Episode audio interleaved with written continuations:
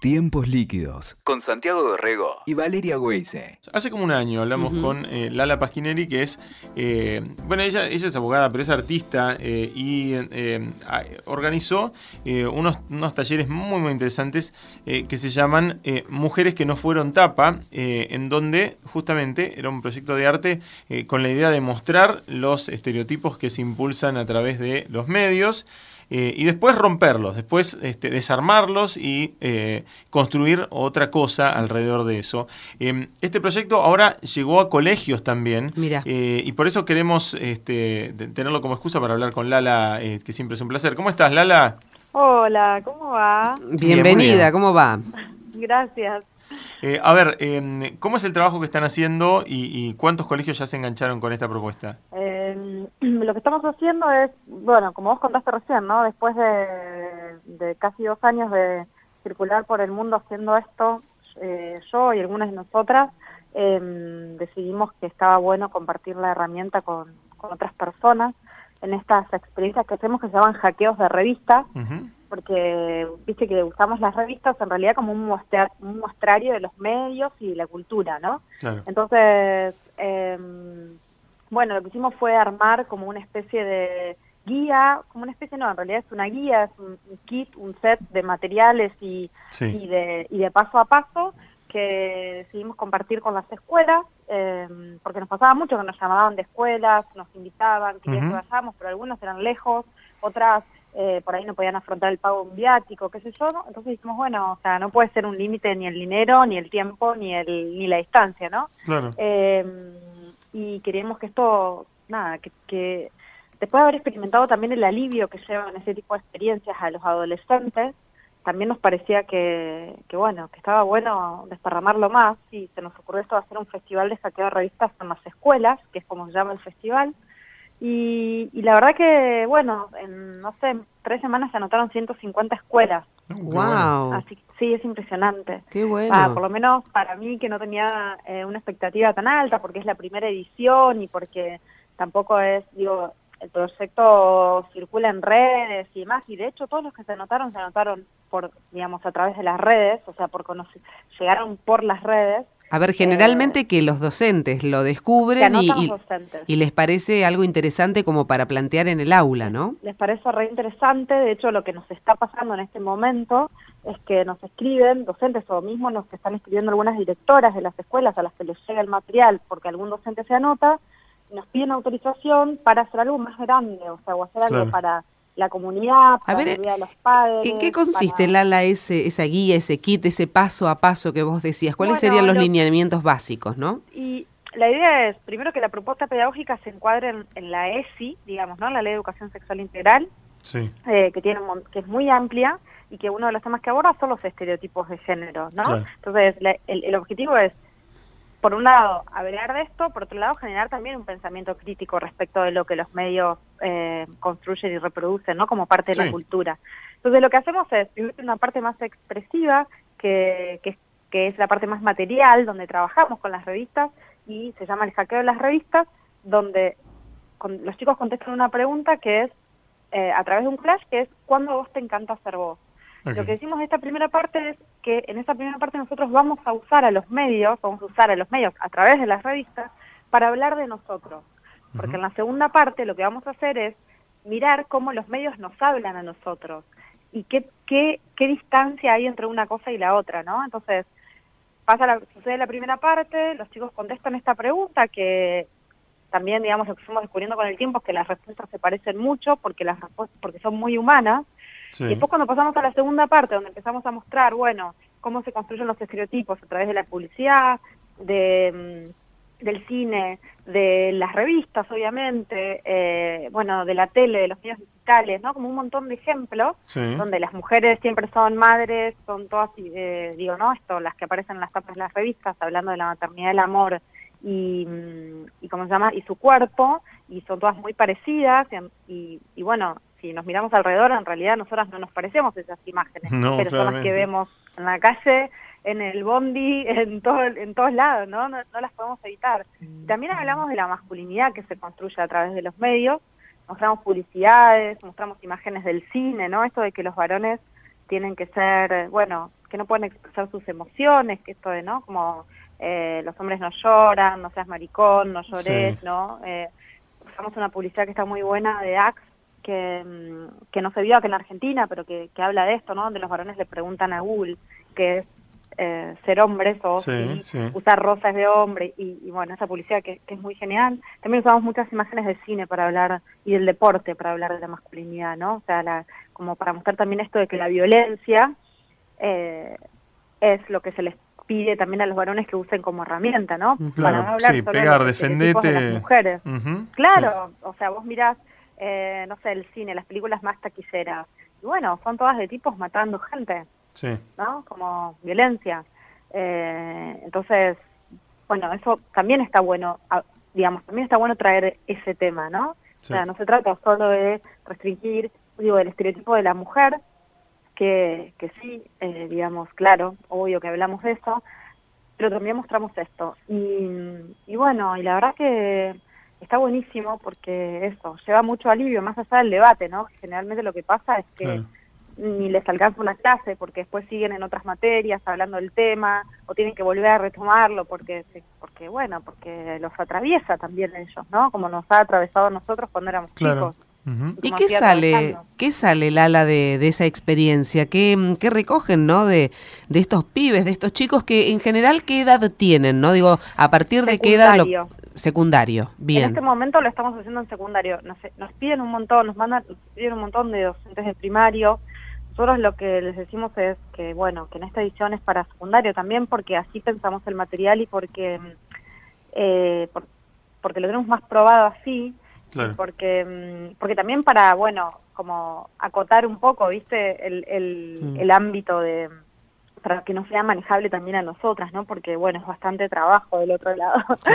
eh, y lo que sale es, nosotros digamos, la obligación de los docentes o el compromiso de los docentes o de la escuela es que nos tienen que devolver una encuesta completada por los docentes, otra encuesta que es para los alumnos y imágenes, porque lo que estamos pensando ahora, después de, digamos, ir recogiendo el material, es que nos encantaría hacer un libro con esto al final, ¿no? Em, contando cosas, ¿no? Y mostrando cosas.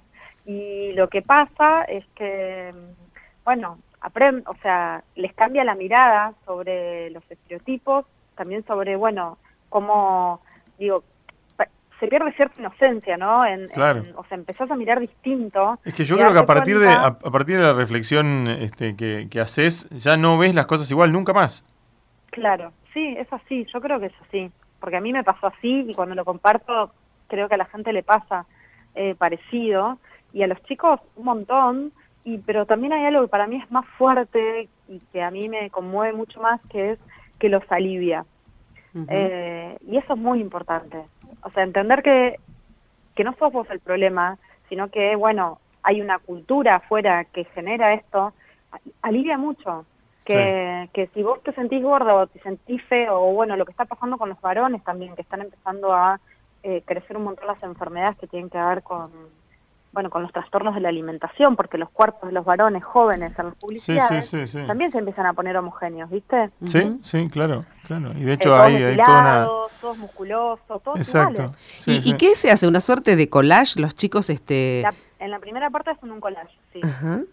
O sea, agarran las revistas comunes, las que conocemos, cara, gente, paparas, las que sea. sí, de todo tipo de revistas, porque ellos en realidad van a trabajar muy intuitivamente y eh, van, a, van a trabajar más que nada con los colores y con nada, con lo, con, lo que les va apareciendo, digamos, en realidad, que tenga que ver con esa escena donde a ellos les encanta hacer eso.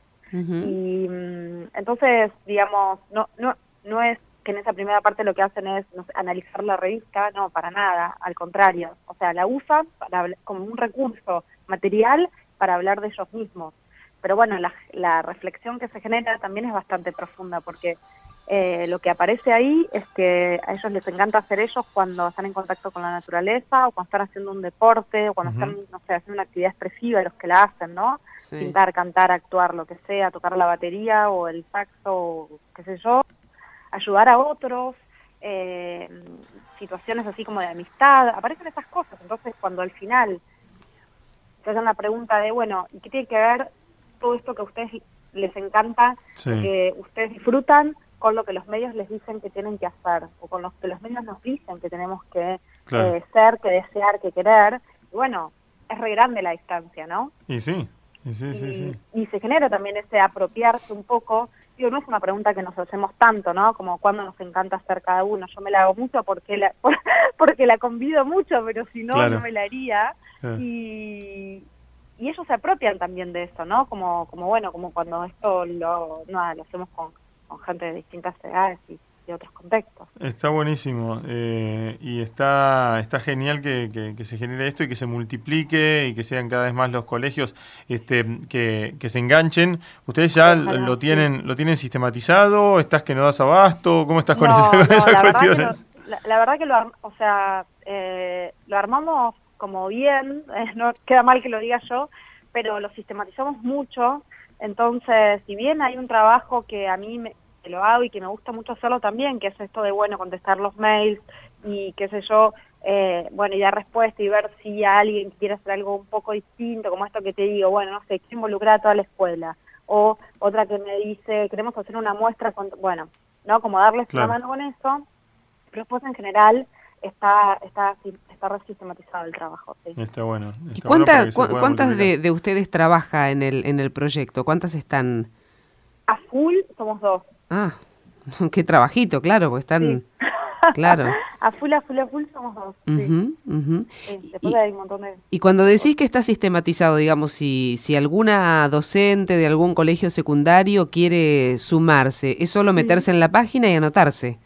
Se mete en la página, lee las bases, lee la fundamentación, acepta las bases y las condiciones y ahí va a recibir un primer mail donde le pedimos que confirme, le contamos un poco todo lo que él, digamos, cómo es de nuevo y nos confirma que sí quiere participar y ahí ya le mandamos el material.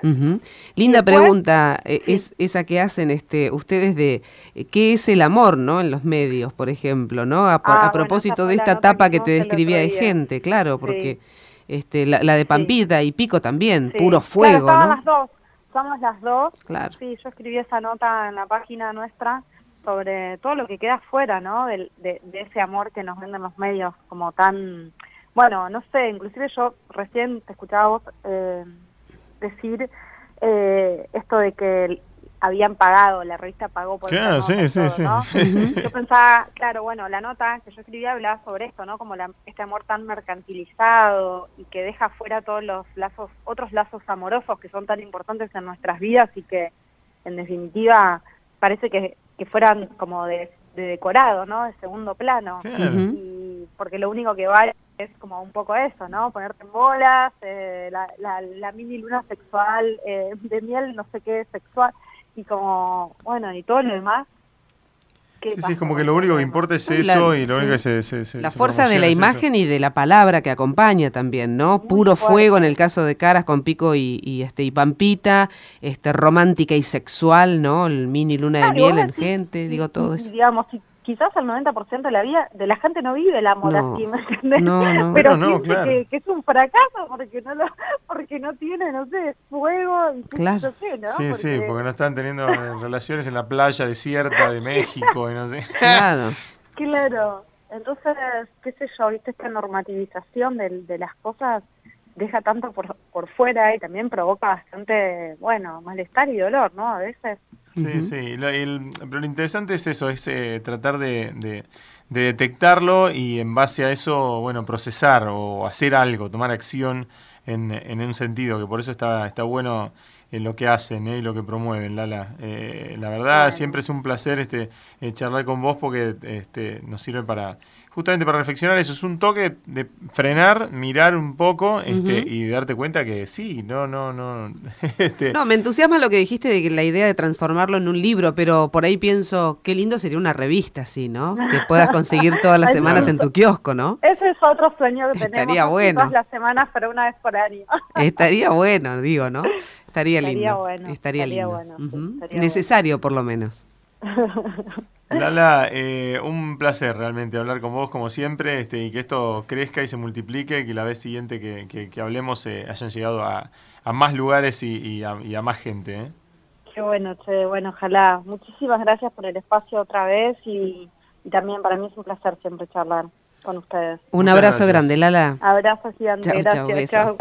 Escuchaste Tiempos Líquidos con Santiago Dorrego y Valeria Weise. WeToker. Sumamos las partes.